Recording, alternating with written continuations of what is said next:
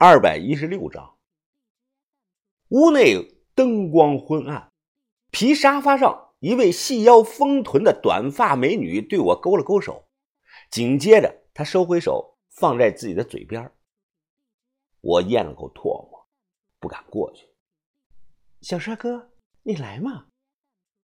他倚在沙发的靠背上，脸上笑着，慢慢的抬起了一条大腿。褪下了一团黑色的渔网袜，一抬手就扔到了我的头上。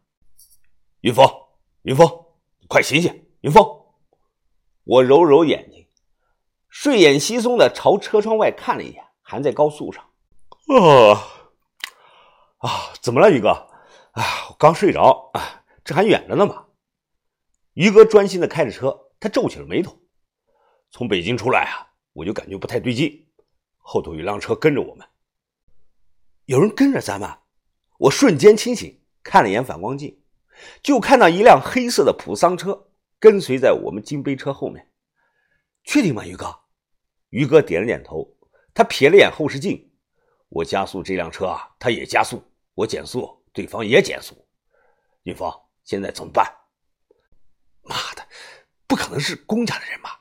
我想了想，立即对于哥说道：“哎，于哥，前头应该有服务区。”直接拐进去，好。于哥将车拐进了外车道，又开了大概有十多分钟，减速进了服务区。于哥拉上了手刹，一秒都没停。我俩迅速的下车，藏在了服务区商店的拐角处。再等等，再等等，别露头，于哥。哎，我听到了脚步声了，倒数三个数啊，三、二、一。于哥瞬间闪身出去。对方还没反应过来，于哥单手就掐住了对方的脖子，将对方推到了墙角，直接掐着他的脖子就提了起来。是你？这个人的脸色涨成了猪肝色，喉咙处发出了咯咯的声音，双脚悬空，双手不断奋力的拍打着于哥的胳膊。于哥一松手，这个人摔倒在地，他脸色涨红，大口大口的喘着气。你认识这个人啊？见过一面，但不认识。这个人啊，就是我在潘家园有过一面之缘的那个年轻人，和我的岁数差不多，背个黑色的双肩包。哎，你干什么呢？怎么跟着我们？他喘着气，手扶着墙站起来。别别误会啊，我我只是只是想跟你们打听点事儿。于哥冷声的说：“他，你小子看起来鬼鬼祟祟的，跟我们打听什么？”他缓过来了。他不再大喘气了，而是看着我抱拳说道：“呃，寻龙分金看茶山，一重禅是一重关，关山如有八分险，不出阴阳八卦行。”于哥正要说话，我皱眉摆了摆手：“山上砍柴，山下烧，山里老人支口锅。”他流利的回答我：“新锅旧锅锅锅热，春夏秋冬不挨热。”我心里一惊。能对上这句切口啊，必定是北派人，而且是很传统的北派人啊！既然是同门，就不要藏着掖着了，有话直说吧。他点了点头，迅速的脱下了背包，拉开了拉链，只听到“喵”一声猫叫，随即啊，就看到他包里钻出来一个不大点的黑色的折耳猫。这个小猫很小，一只眼睛闭着，一只眼睛睁着，好像是只瞎眼猫。他将小猫啊抱出来，随即呢从包里摸出了一张画在白纸上的这个水彩画。他抱这个小猫啊看着我们，呃，二位啊，二位，咱们行里人都是天南地北讨生活的，哎，我想问问你们啊，知不知道画中这个地方在哪儿啊？我接过纸便低头看着，这画中啊画的是漫天的繁星，天空有道绿光，就像北极圈的极光一样。画中有栋仿古建筑的小木屋，感觉天上的月亮都快挨着这个小木屋了。房子周围还零零散散的种着几棵的果树。我看后摇了摇头，哦，不知道，没见过这个地方。听我这么说，他眼神中露出了一丝的希望。不过转瞬他就笑了，嘿嘿，呃，感谢二位啊。呃，师傅说啊，这个地方啊，只有咱们行里的人知道。哎，我相信啊，我迟早有一天会打听到他在哪儿的。呃，这张画背后呢有我的手机号，呃，如果二位以后看到了类似的地方啊，请打电话告诉我，必将感激不尽，感激不尽啊！告辞。他说完，转身便走。那只小折耳猫从他的书包里钻出脑袋，一只猫眼好奇地盯着我看。就这样，一人一猫渐行渐远。这可真是个奇怪的人啊！我看了一眼水彩画背后写的这个手机号码，摇了摇头，随手的揉成了纸团，丢进了商店外的垃圾桶里。石家庄的正定是个好地方，历史悠久，文化底蕴深厚。以前在古代被称作是北方三雄镇，这里古代啊也叫常山，是赵云的故里。那句“来将何人？常山赵子龙也”，可谓是家喻户晓。傍晚下了高速，我让于哥啊靠边停车，随后我俩就在车里换起了这个衣服。我平常啊不爱买衣服，一年到头是牛仔裤，但我有一身新西装，把头说要穿正装。换好之后，我对着这个反光镜仔细的喷了发胶，然后啊，我又打了领带结果这个领带啊怎么都弄不正。哎，你是不是系反了？这于哥说我，我一把扯下这个领带丢了，嚼了个口香糖，问于哥嘴里还有没有什么烟味于哥说没了，我这才放心。我打扮打扮啊，其实啊还挺帅的，最起码比于哥帅。把头。哦，我们到了，你们在哪儿啊？到了，云峰，货都安全吗？哦，没问题，把头，安全的很。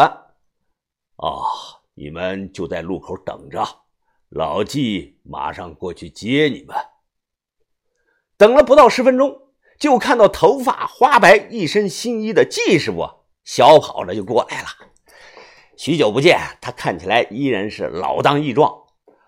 呃，小象把头好啊！我笑着迎过去，拱手回道：“老纪把头好。”哎呀，大半年不见了，你小子嘴还是这么损呐！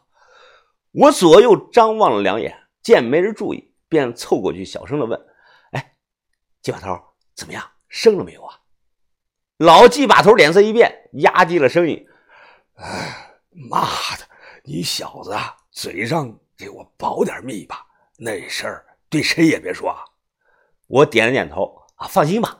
呃，怎么说都是自己的骨肉。等小鸡把头会走路了，我肯定送份大礼啊。季师傅听后啊，脸上是皮笑肉不笑。呵 呵，那那我谢谢你了。婚礼不在酒店举行，而是田哥找了上百人动工搭了个巨大的棚子，大到什么程度呢？高级的红毯最少有百米长，反正我只看到路边停的这个崭新奔驰婚车，一眼望不到头。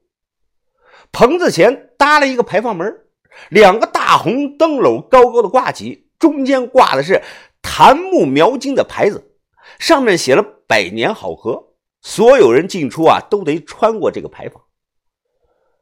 哎，季师傅，这这不算是违建吧？季师傅他摇了摇头，算算又怎么样啊？在这里谁敢管呢？明天上午啊，去这个沧州酒店接亲，你今晚就住下，我给你们安排地方。呃，怎么去酒店接亲啊？不是去沧州的田家吗？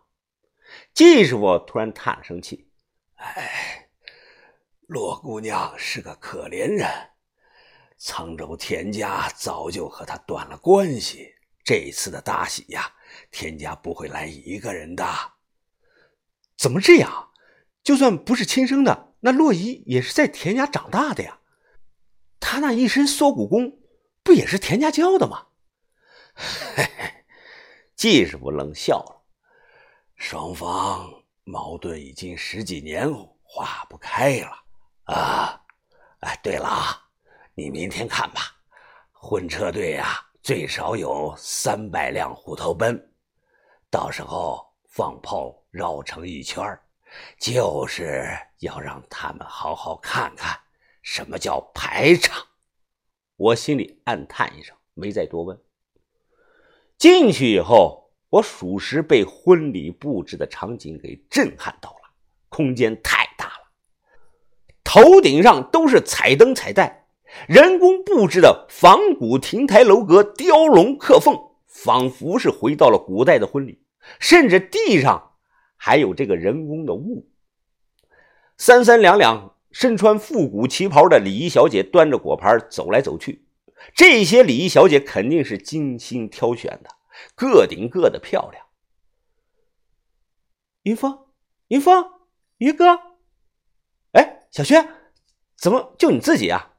把头豆芽仔他们呢？小轩今天打扮的也很漂亮，她把头发都拉直了，戴着耳环，化了淡妆，显得是调皮可爱、明艳动人。晚上有宴会，他们现在都在酒店呢，那里都是男的，我不太想去，就留在这里等你们了。跟我来吧，带你们去看个好东西。看什么呀？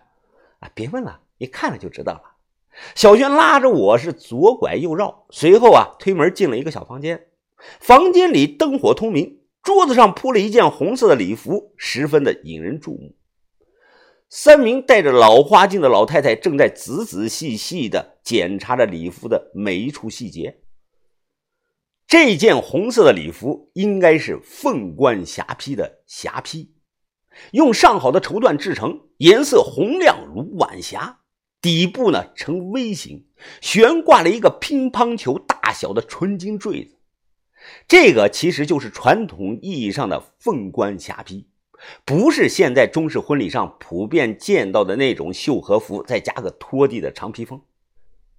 小轩看的是两眼发光，他激动地说道：“漂亮吧？